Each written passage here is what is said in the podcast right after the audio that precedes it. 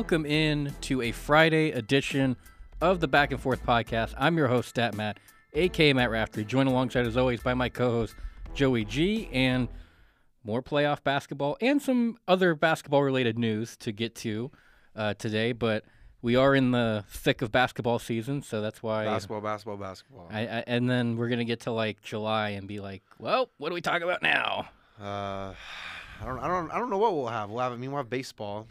Maybe um, we got to become big baseball dog competition shows. will be Yeah. some press passes to that. There you go.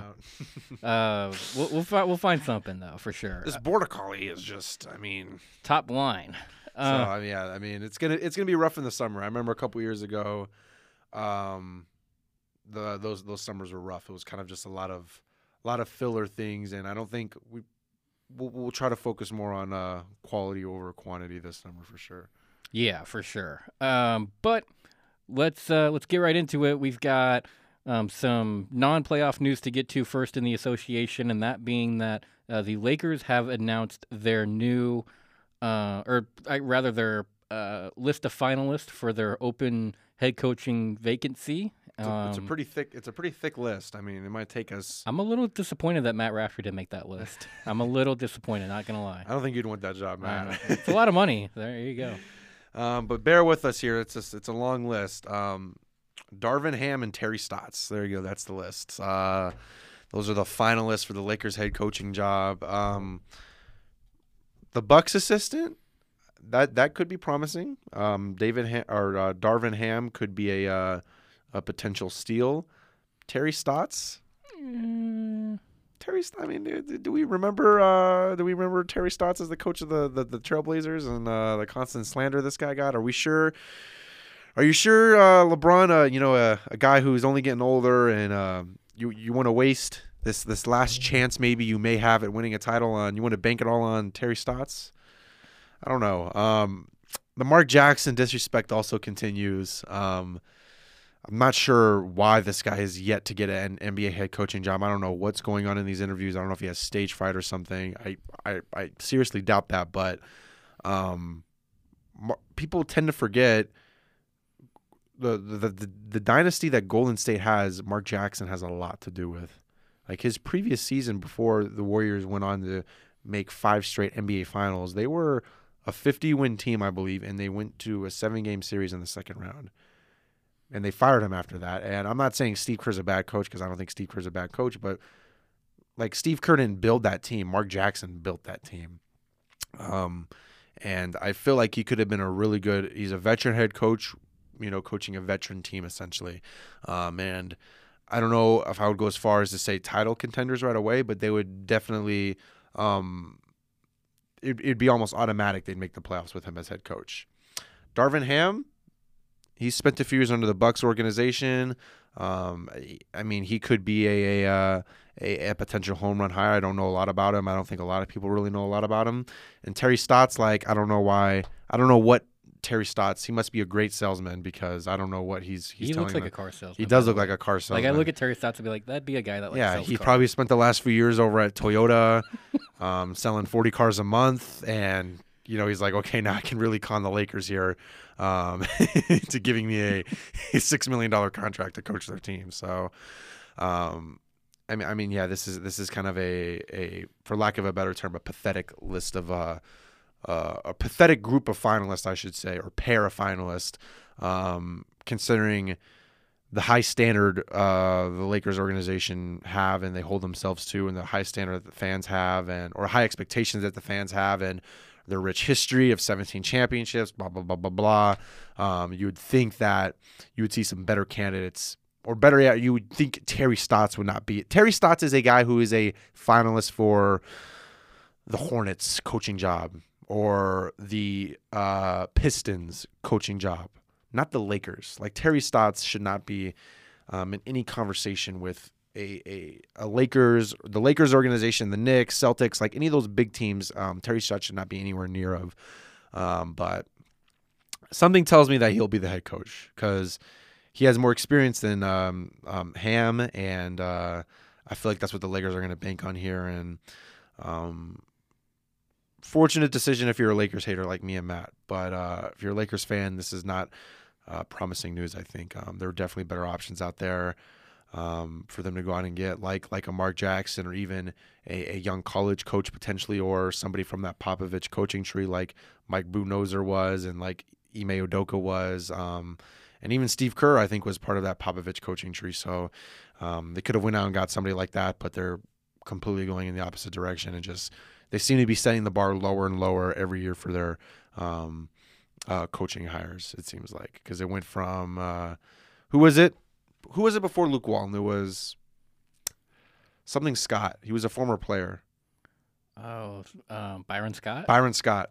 Byron Scott to Luke Walton to Ty Lue, who was supposed to be the head coach. They didn't. They fumbled the bag with that somehow, and he went to the Clippers to Frank Vogel to Terry Stotts potentially.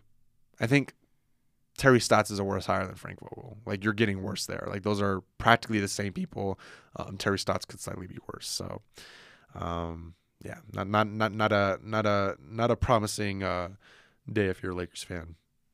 Yeah. Um, I, that's a. Uh, it's not a great list of candidates by any means. Um, It's not even a list; it's a pair. yeah. You'd think like it'd be a deeper, deeper list, but it's not. Yeah, the Lakers probably would have been better off just conducting interviews of LA citizens for the head coaching position if that's the two names you're going to bring up. Um, Terry Stotts was, in a sense, carried by the Trailblazers to a lot of their success. Um, any team that had Damian Lillard, C.J. McCollum, uh, some of their other pieces that they had during that time, um, you could just pencil them in for a playoff appearance. Like it didn't matter who the head coach was. Um, and then when it the you know you were trying to make deeper runs into the playoffs, if you're the Blazers, you kind of saw the true colors of Terry Stotts. Like you saw where the ceiling was, and I think if you hire somebody like Terry Stotts, you're probably going to get something similar. Like you're probably going to get a first round appearance. On a good year, maybe you get to the second round, but Terry Stotts is not going to take you to a championship. Um, it's just not within his DNA. Uh, the Bucks assistant a little more promising, but again, you're always taking a little bit of a risk when you bring on an assistant to be a head coach because they're essentially two different roles. Uh, the assistant coach is very more hands on.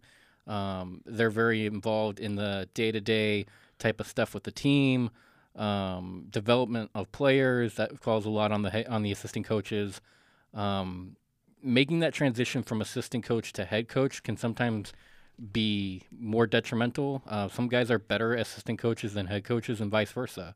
Um, I, I don't disagree with the name of Mark Jackson. Again, it's kind of mind boggling why this guy hasn't been hired by anybody after basically laying the baseline down for the Warriors dynasty to what it is now. And I think Mark Jackson would be a guy that is you can tell he's a player's coach. The players respect Mark Jackson. They um they want to play for him. That's who LeBron originally wanted too. Yeah. And if you're the Lakers, I mean, you've basically tied everything to LeBron. Not saying you necessarily have to go with every decision he puts out there, but I, I think LeBron should have some level of input, um, especially if he's going to be the key centerpiece to your franchise for a few more years now. Um, there's got to be other names out there too. Like you can't sit there with a straight face as the Lakers organization and say, "Well, these are the two best we found." Um, there was, there's has to be guys out there. You could go into the college ranks if you wanted to. Um, you could look around, even some of Kevin the. Kruger might might even uh, outbid those two guys. I mean, hey, for for what it's worth, Kevin Kruger he he picked up four top seventy five wins this year, so um, he's working his way up there. uh, but I mean, you get you if you're the Lakers, it, it feels like this is being rushed. Um, they're trying to rush into a head coach because all the pressure is, keeps building on them as far as like, oh, who's going to be the next head coach? When are you guys going to hire one? Stuff like that. Um, the the fact of the matter is, we're still in the 2021 22 season. There, if you're the Lakers, you can take your time with this, and you can really dig deep and find the right candidate that's going to be the right fit, because you haven't had a right fit really since Phil Jackson left town. Like that was honestly probably the best head coach you, the Lakers organization has had in recent memory. and it feels like every head coach after him has either been mediocre or they've been below average. And eh, for a organization that you know is supposed to be one of the most famed organizations in all of sports, um, the fact that you are basically settling for mediocrity at your head coaching spot is a little disappointing, to be honest. Like, if, if I was a fan, I'd be outraged by those two names. Yeah. Um, you know, we, we all know that money is not an issue with the Lakers, so it's not like they're they're limited as far as who they can hire based off uh, salary and all that. They can hire whoever they want. They have the resources for it. They have plenty of cap space for it, um, and they have ownership that has really deep pockets. And you can then go out and get a high profile coach that's going to actually turn the pro turn the team around for the better. Um, because right now, you take away the bubble championship, this Lakers team has been rather underwhelming and disappointing um, for all the hype that's been getting.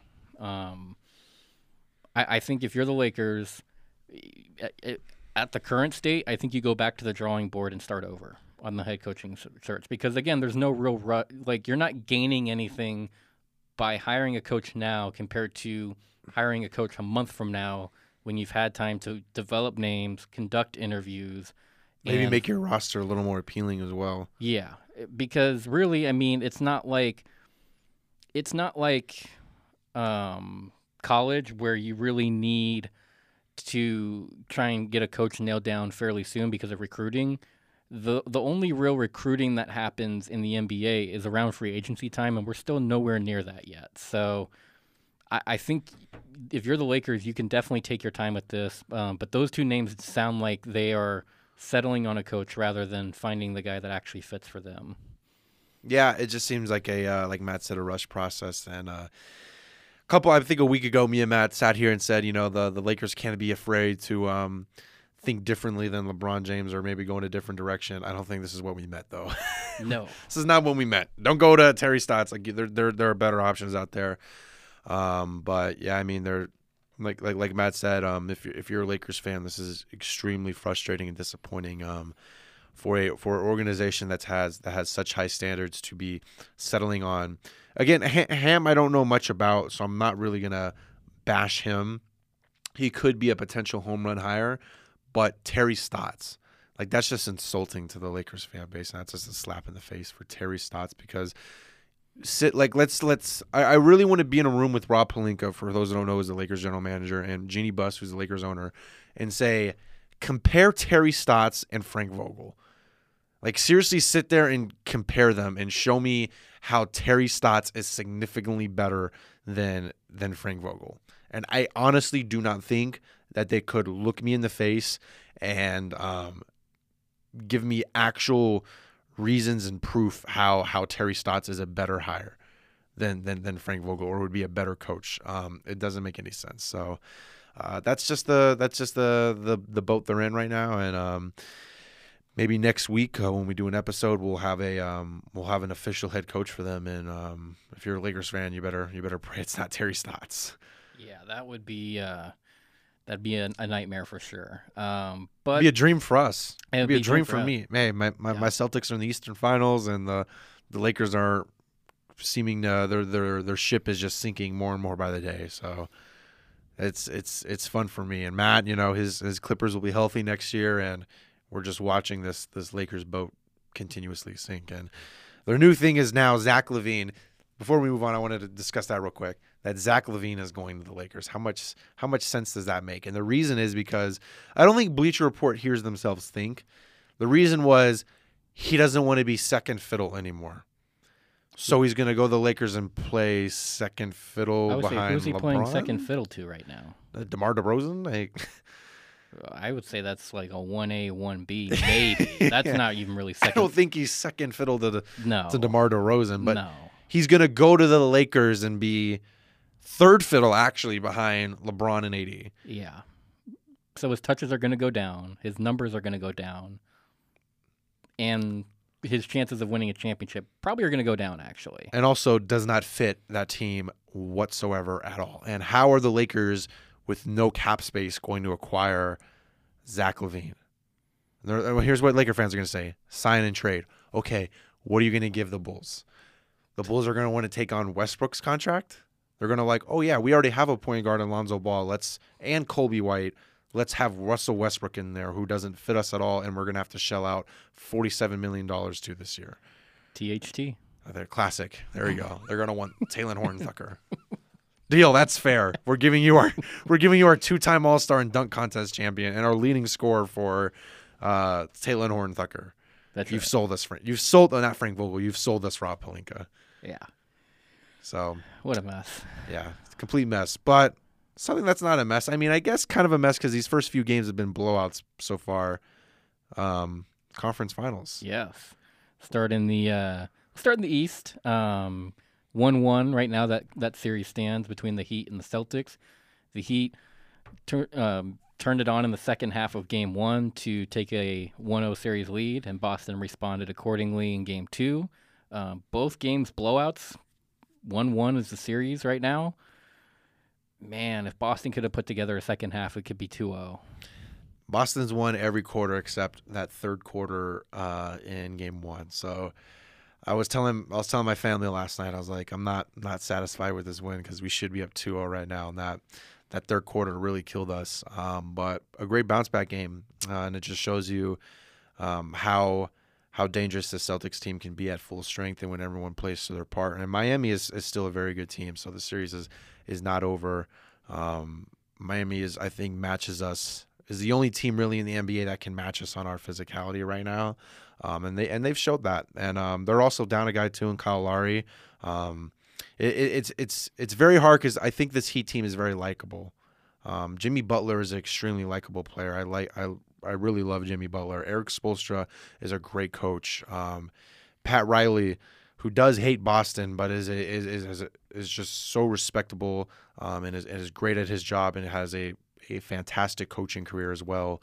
Um, all, all in all, a very likable team. I mean, Tyler Herro has like a punchable face, but other than that, like they're they're they're they're a pretty fun um, and, and exciting team to watch. Uh, but um, yeah, both games have been blowouts. We're going back to Boston for games three and four.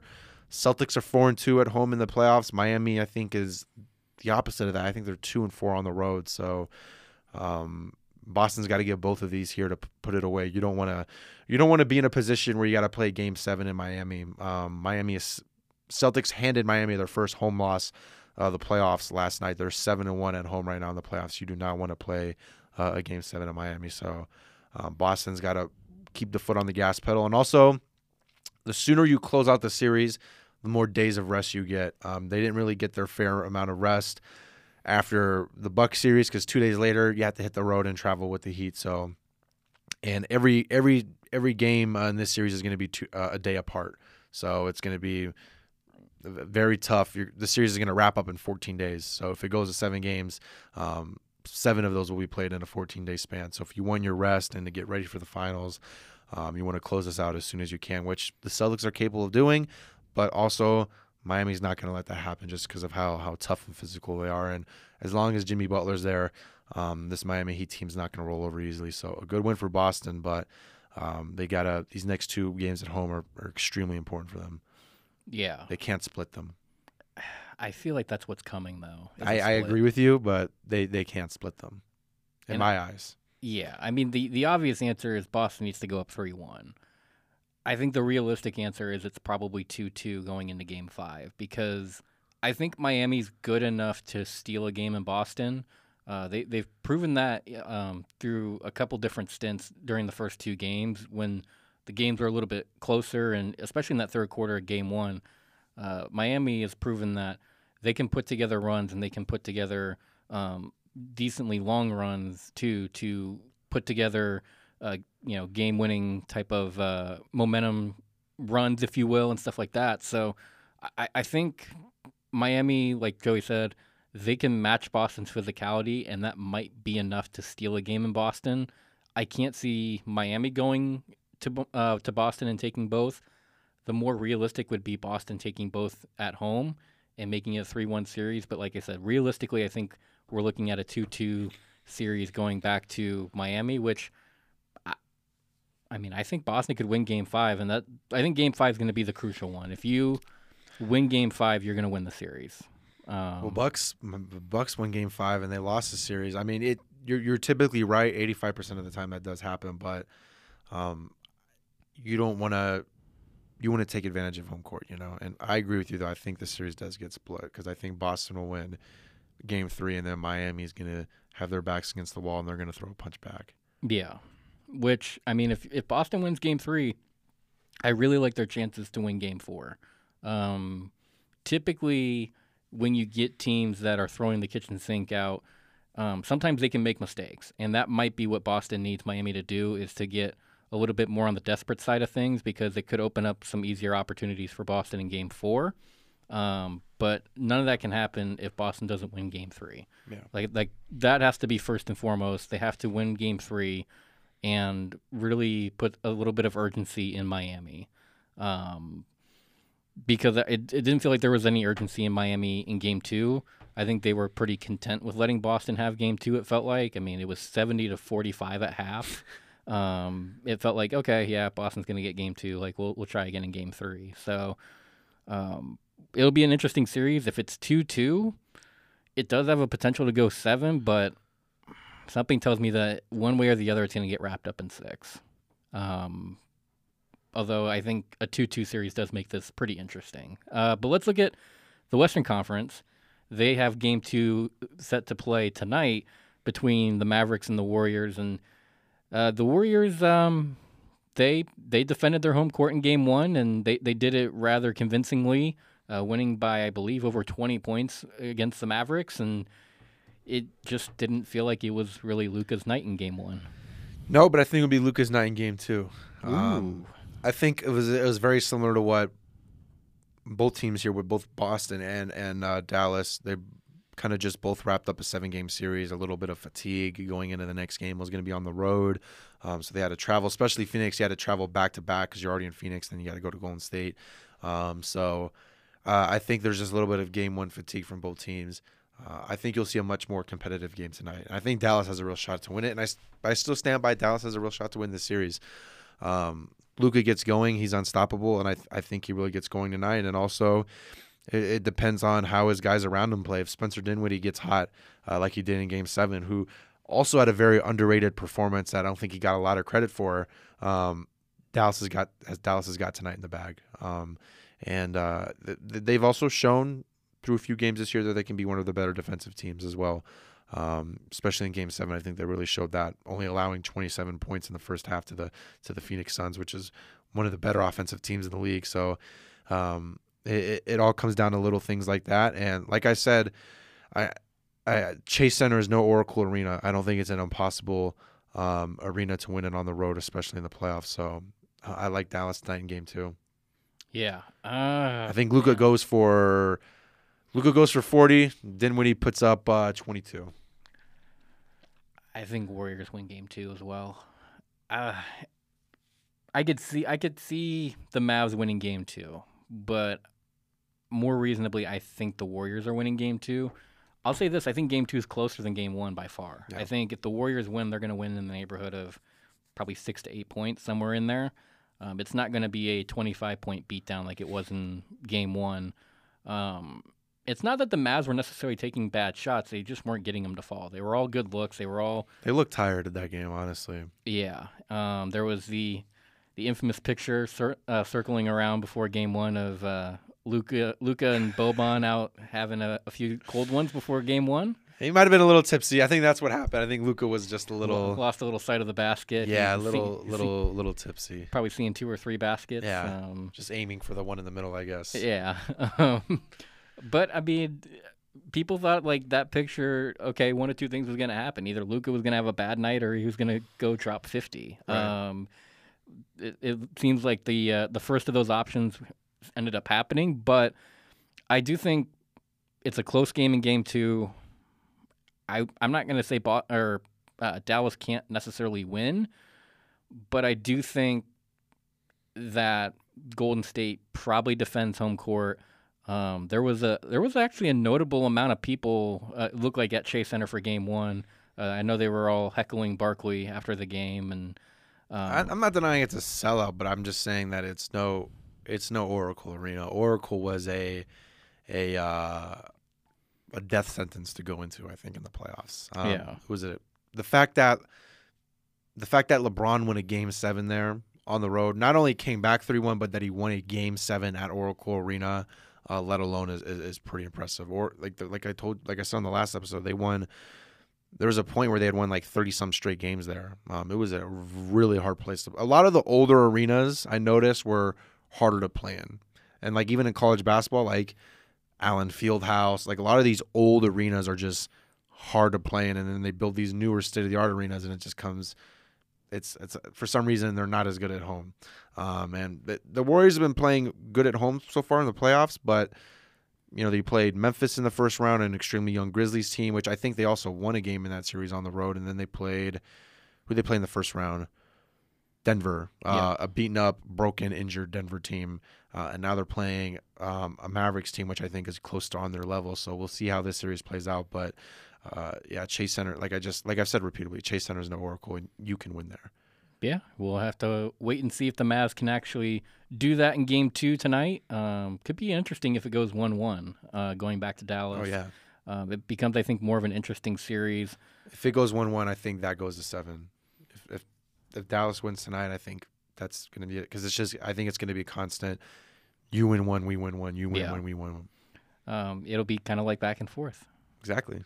They're promoting our, they're promoting our podcast, Matt. They knew it. They they they knew. Um, we didn't put any calls to them or anything. They No. just they just knew. They're not making it as obvious as we would like them to do it, but hey, you know, we'll, we'll take what we can Yeah, get. ta yeah. Obviously, take what you can get. You don't want to be like uh, rigging it in a sense, but um, well, you'll see what will happen was um, in Game Seven, you'll it'll be on ESPN, and then you'll see uh, what's his name, Mike Breen, Mike Breen. yeah, He'll be like, "This series has been back and forth," and he'll pause and he'll kind of just stare at the camera, and everyone kind of wonder what he's talking about. But all that will matter is that me and you will, me and See, you at that at that point, we need to we need to find a Mike Breen um, sound effect that we can put into the show permanently. Like if Yeah. he does something like that, for sure.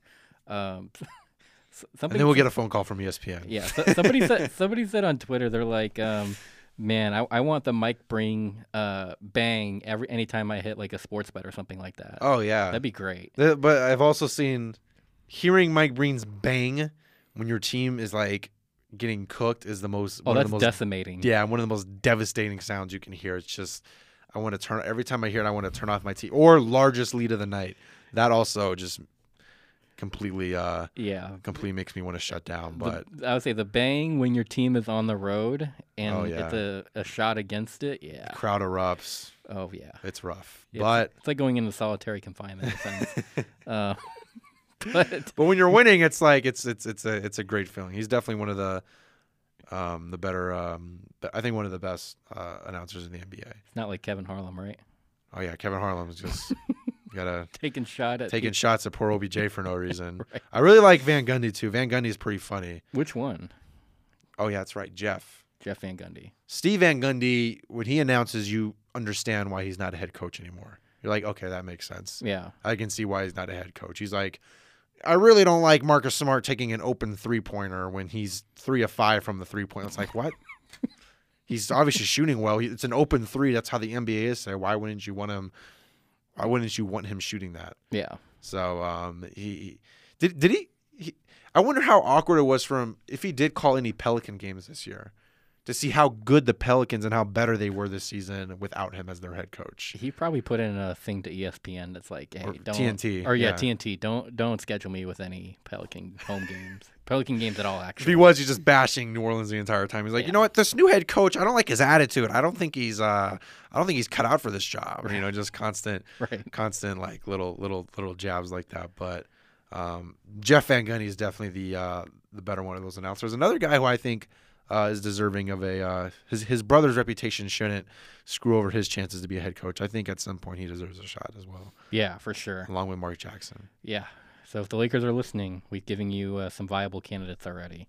I'll give you one, Kevin Kruger Alrighty. um, with that, we will we'll talk to you guys on or Monday. T.J. Otzelberger. How about that? Okay, TJ we're get we're getting really downhill here. Okay. Uh, we'll talk to you guys on Monday. Enjoy the weekend. Enjoy the hoops over the weekend. A lot of playoff action going around in both uh, the NBA and NHL. Plenty to break down for you coming up on a Monday's edition of the Back and Forth podcast. Until then, enjoy your weekend, and we'll talk to you all on Monday.